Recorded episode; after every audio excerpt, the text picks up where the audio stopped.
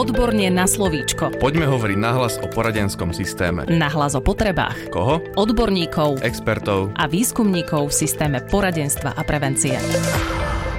Vítajte v podcaste Odborne na slovičko. Pozdravuje vás Darína Mikolášová a so mnou v štúdiu sedia už aj dnešné hostky, arteterapeutka a poradkynia magisterka Lucia Šimončičová, ktorá vo výskumnom ústave detskej psychológie a patopsychológie pracuje ako externá expertka v rámci národného projektu Štandardy. Vítajte. Dobrý deň. A tiež je tu so mnou psychologička magisterka Mária Jašová, ktorá vo výskumnom ústave detskej psychológie a patopsychológie pracuje ako odborná riešiteľka v rámci národného projektu Štandardy. Vítajte. Dobrý deň. Dnes nám porozprávajú o dokumente, ktorého sú spoluautorkami a ten dokument sa nazýva Spolupráca s rodičmi. Najprv si ozrejmime, za akým účelom bol tento dokument tvorený a pre koho je vôbec určený. Pani Jašová, nech sa páči. Tento dokument je primárne určený odborným zamestnancom v poradenských zariadeniach, takto sme ho vlastne pôvodne písali, ale určite v ňom nájdú inšpirácie aj ľudia, ktorí pracujú v školách a vlastne ktokoľvek, kto pracuje s deťmi a mládežou. Všetci títo odborníci si uvedomujú, že spolupráca s rodičom je pre nich veľmi kľúčová. To, ako vieme pomôcť deťom, je úzko previazané s tým, akú spoluprácu máme s rodičom. No a vlastne presne všetkým týmto ľuďom, ktorí s rodičmi spolupracujú, za týmto účelom je tento dokument určený. V tom dokumente sme sa snažili reagovať na časté také možno otázky alebo dilemy, ktoré práve v tej spolupráci s rodičmi máme. Na jednej strane si ten význam tej spolupráce uvedomujeme a na druhej strane tu máme nejaké bariéry alebo prekážky, s ktorými sa často nejakým spôsobom snažíme popasovať. No a v tomto dokumente sme sa my snažili začať rozpletať možno také nejaké základné princípy toho, ako by taká spolupráca, dobrá spolupráca s rodičom mohla sa postupne budovať. A jedna z takých tých kľúčových princípov, ktorého sme sa chytili, je vlastne budovanie takého dobrého vzťahu medzi teda odborníkom a rodičom a ten dobrý vzťah je postavený na bezpečí, na bezpečnom vzťahu a to bezpečie tým myslíme teda nie len nejaké bezpečie fyziologické, ale aj také psychologické bezpečie, emocionálne bezpečie, vzťahové bezpečie. Takže sa v tomto dokumente zameriavate hlavne na otázku bezpečia? Keď hovoríme o bezpečí, a bezpečie nie je žiadnou novou témou ani žiadnou novou myšlienkou. Je to niečo, o čom sa hovorí už na vysokých školách, že je potrebné vytvoriť bezpečný vzťah s klientom, ak chceme mať efektívny pomáhajúci vzťah. Ale menej sa venuje tomu, že ako to bezpečie vyzerá a aké aspekty to obsahuje, aby sme dokázali vytvoriť takýto bezpečný vzťah. My sa v našom dokumente venujeme presne týmto jednotlivým aspektom, ako vytvárať e, daný bezpečný vzťah a aplikujeme princípy z neuropsychológie. A koho sa to bezpečie týka? Na koho sa zameriavate v tomto dokumente? No ako hovoríme, že ide o bezpečný vzťah, tak vlastne v tom vzťahu sú vždy dvaja ľudia. Aj ten odborník, aj ten rodič. Čiže ak hovoríme o tom bezpečí, hovoríme o bezpečí obidvoch týchto aktérov. A ono to možno vyznie trošku paradoxne, že v dokumente, kde chceme podporiť spoluprácu s rodičom, sa veľkú časť toho dokumentu venujeme tomu, ako budovať to bezpečie u seba samého, ako u seba ako odborníka.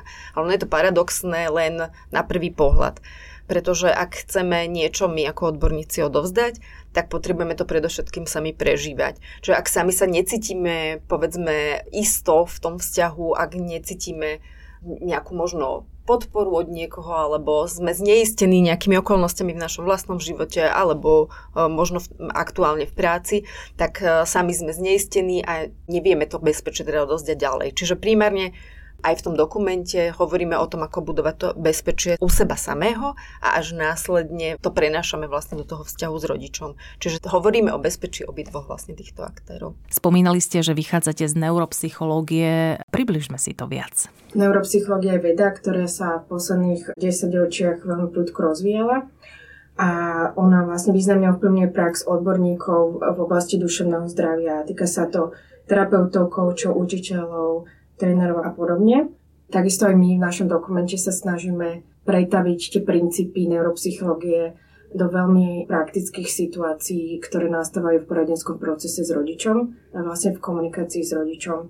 Neuroveda nám prináša porozumenie toho, ako naša nervová sústava a náš mozog funguje, ako sa to teda prenáša do tých vzťahov s tým rodičom a vlastne aké sú tie nuancy, aké sú tie detaily, ako to vlastne v praxi vyzerá, ako vlastne z tohto môžeme ťažiť v rámci nášho poradenského kontaktu s rodičom vzťahu. Aby sme si to ešte raz ujasnili a zhrnuli, čo je vlastne cieľom tohto dokumentu? V tomto dokumente prinášame jednak také veľmi praktické cvičenia a postupy, ako postupovať pri navodzovaní bezpečia.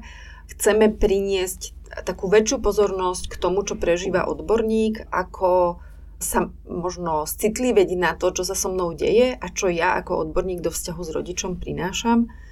A našou snahou v tomto dokumente je priniesť tú tému práce s bezpečím ako takú veľmi dôležitú a vedomú tému, na ktorej vieme pracovať, pretože často, ako už aj kolegyňa hovorila, že aj na tých vysokých školách nám povedia, že my najprv máme vytvoriť bezpečie a potom ako keby začína tá samotná práca s klientom. A my chceme vlastne priniesť porozumenie tomu, že už to tvorenie bezpečia je tá samotná dôležitá práca, ktorú potrebujeme s klientom urobiť a potrebujeme sa na to citliveť aj samých seba, na tie svoje rôzne možno stavy na to, čo sa s nami deje a to, čo prinášame do toho vzťahu. Pani Šimončičová, vidím, že chcete doplniť. K tomu ma ešte vlastne napadá taká jedna vec, že Steve Porges jeden z hlavných aktérov neuropsychológie a vedcom v tejto oblasti a terapeutov, on vlastne hovorí o tom, že bezpečie je terapia, takže vlastne naozaj niekedy to násilne bezpečia je dôležitejšie ako ten samotný obsah tej práce.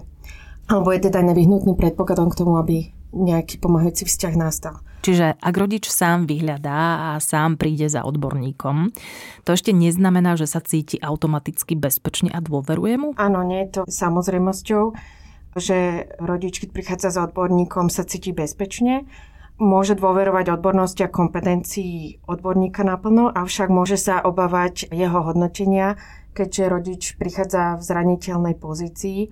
Odborník vlastne je v pozícii autority a rodič zároveň môže mať aj zažívať aj nejaké nepríjemné skúsenosti z minulosti s inými predchádzajúcimi odborníkmi, ktoré ho môžu dopredu už ovplyvniť pred tým samotným stretnutím a samozrejme môže prichádzať aj s nejakými očakávaniami, ktoré môžu alebo nemusia byť vyslovené. Pani Jašová? Ten rodič môže naozaj prísť do toho stretnutia s tým, že plne dôveruje, prišiel počúvať, e, čo mu je povedané, ale môže sa vlastne už počas toho stretnutia udieť niečo, že napríklad odborník začne čítať si nejakú správu sám pre seba a možno sa nejak primračí, keď číta tú správu a vlastne pre toho odborníka je to iba prejav toho, že sa treba sústredí, ale rodič, keď pozoruje tie výrazy tváre, tak sa môže zrazu začať obávať, že sa deje niečo, čo nie je úplne v poriadku.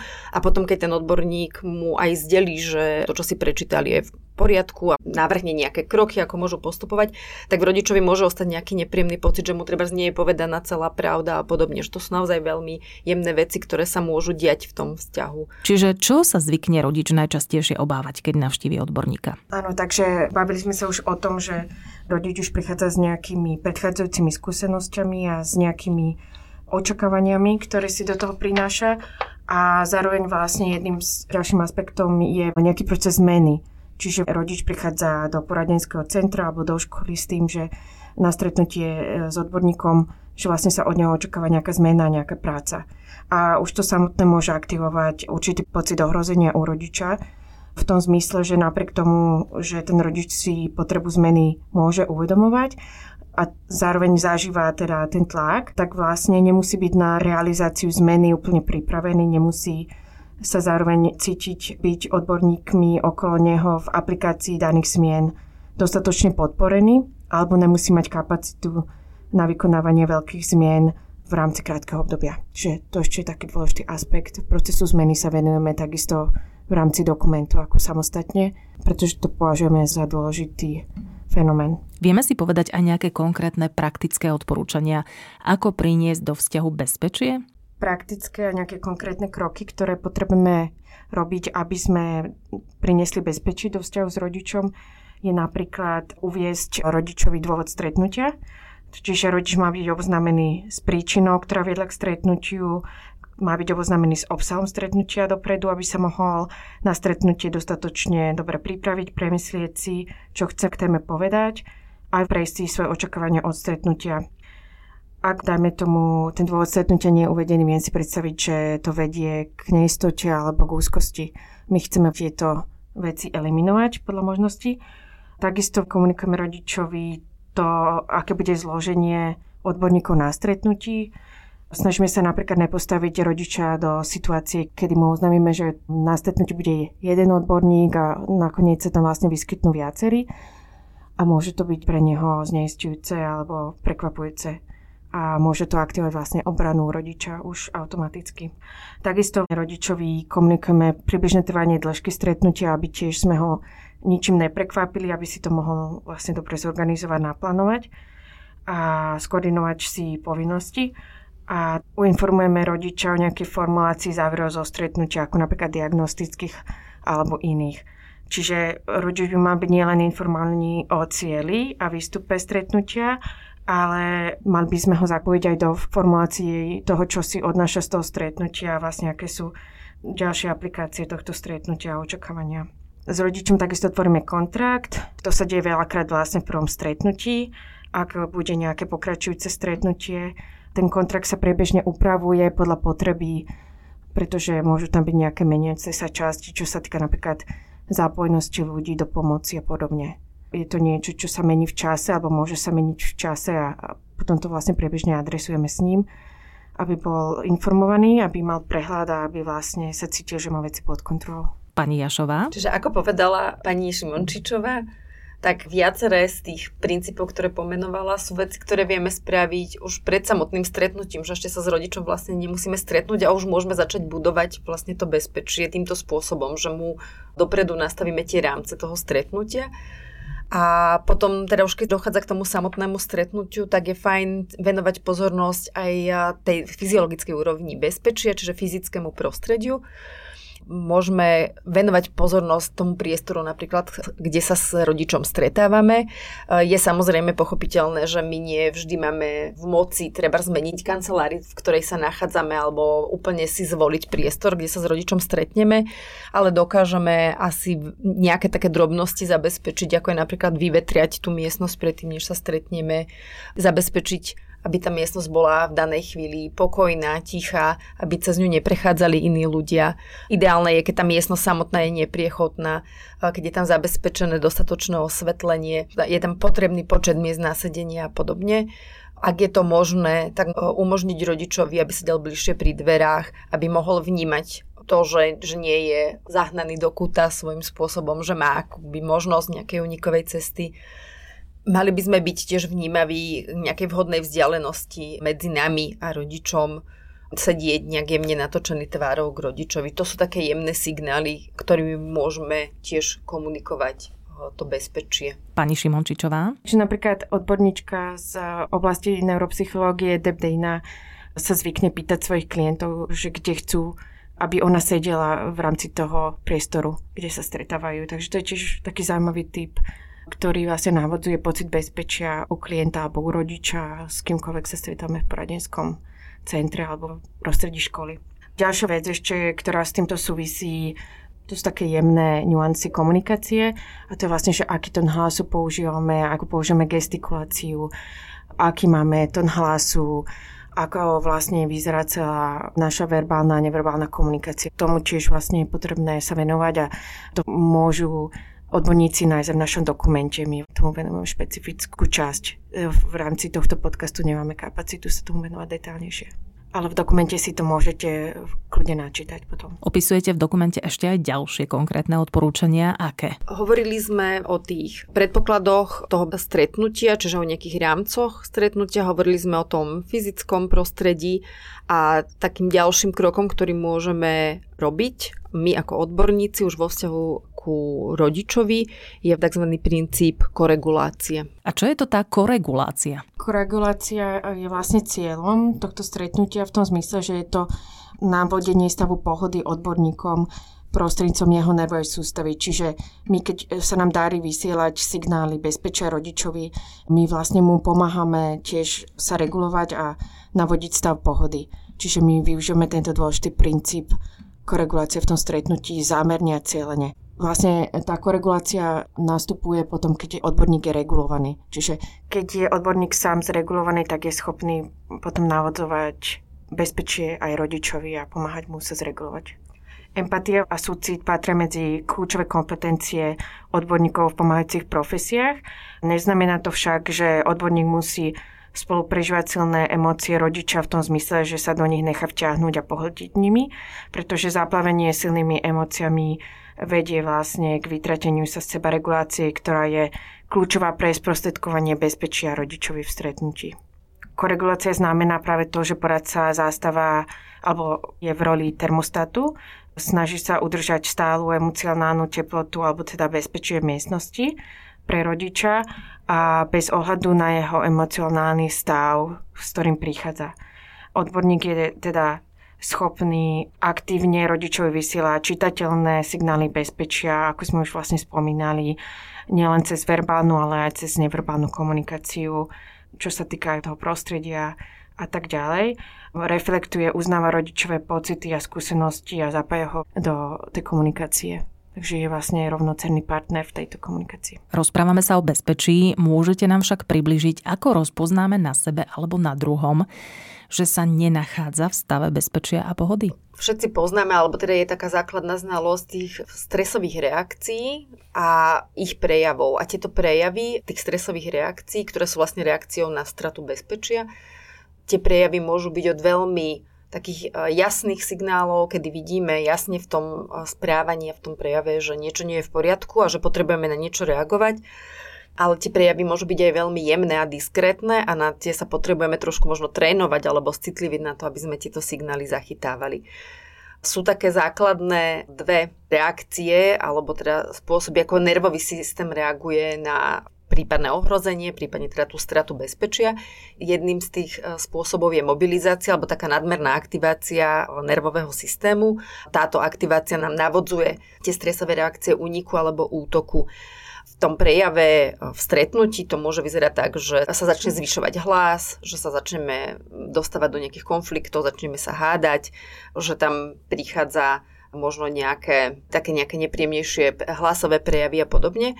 Ale v takom tom diskrétnejšom, jemnejšom spôsobe to môžeme pozorovať tak, že nejaké známky jemného sarkazmu alebo irónie, možno nejaké uškrnutie, Môže to byť len vo zvýšenej gestikulácie napríklad, alebo nejakom zrýchlenom rozprávaní.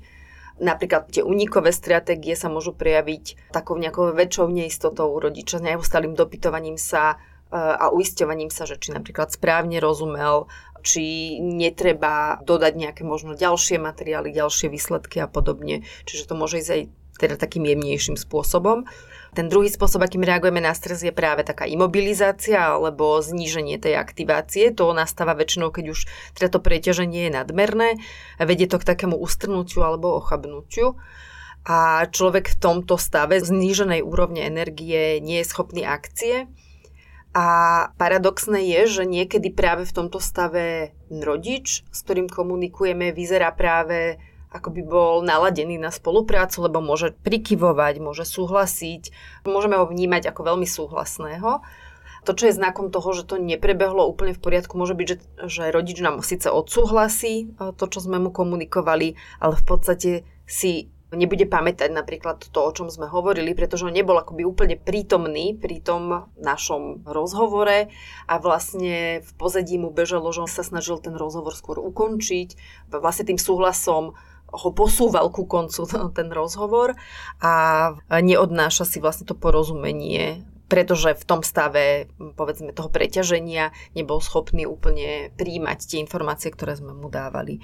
Čiže to je potrebné možno vnímať tie signály, že ak rodič nekladie otázky, len povedzme súhlasí, nedopytuje sa, ne, nežiada nejaké ďalšie vysvetlenia, tak môže byť, že nejde o spoluprácu, ale že sa snaží ukončiť ten rozhovor spoločný. Pani Šimončičová? Keď e, ten rodič, alebo odborníkovi sa to môže stať, ale keď sa zameriavame na to, ako to vplyva na rodiča, tie jeho stavy, aj vlastne keď sa dostáva do toho stavu stresu, dajme tomu, tak vlastne jeden z takých hlavných ukazovateľov toho, že či ten rodič je pri tomto momente je vlastne, ak je v stave pokoja, ak vlastne je schopný jasne premýšľať, ak je schopný odpovedať na otázky, to vlastne nám e, komunikuje, že je v stave bezpečia. keď sa dostáva do týchto jednotlivých obranných reakcií, tak e, vtedy už vlastne nemá rodič kapacitu plne sa sústrediť na to stretnutie ani si z neho vlastne odniesť to, čo by možno potreboval.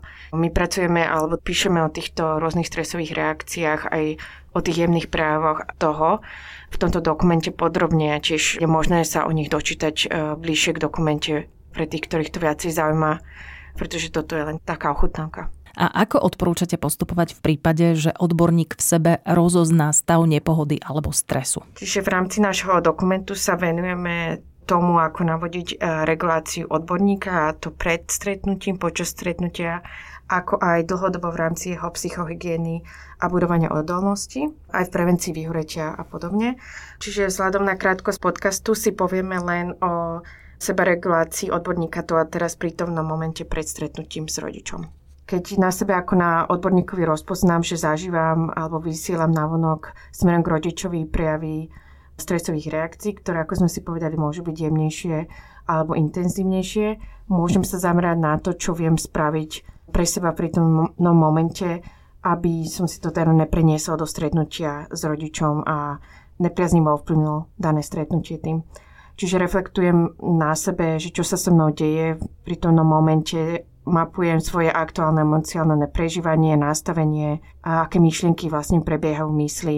A takisto, či som aj fyziologicky po telesnej stránke sa cítim v stave pohody, alebo čo by som teda pre seba mohol spraviť.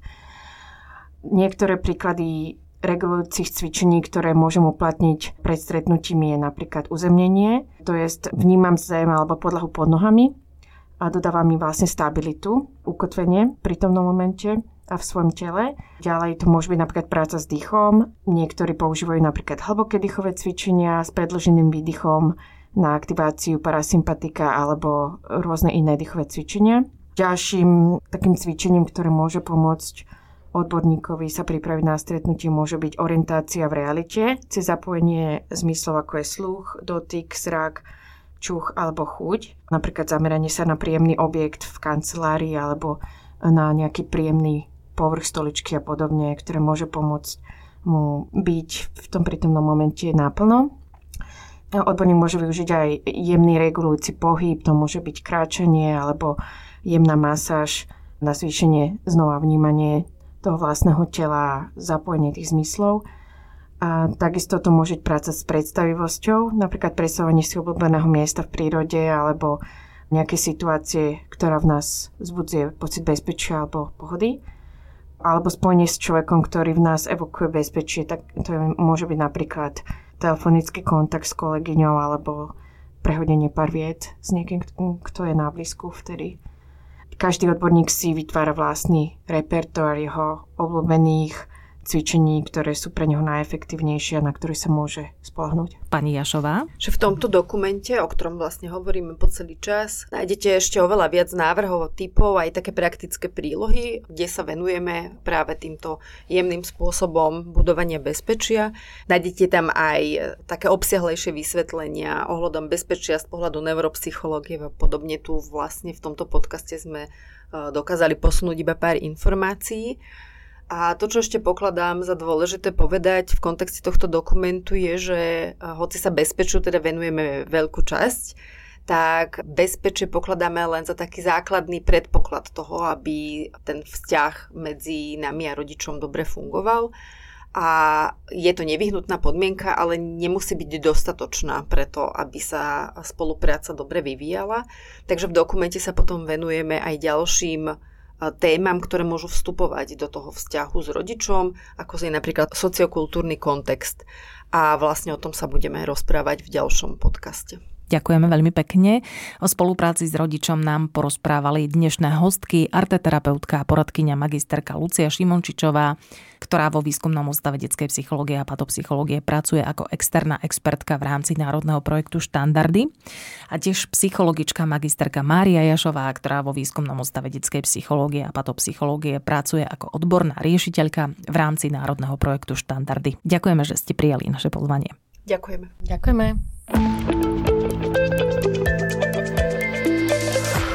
Podcast Odborne na slovíčko sa realizuje vďaka podpore z Európskeho sociálneho fondu a Európskeho fondu regionálneho rozvoja v rámci operačného programu Ľudské zdroje. Odborne na slovíčko.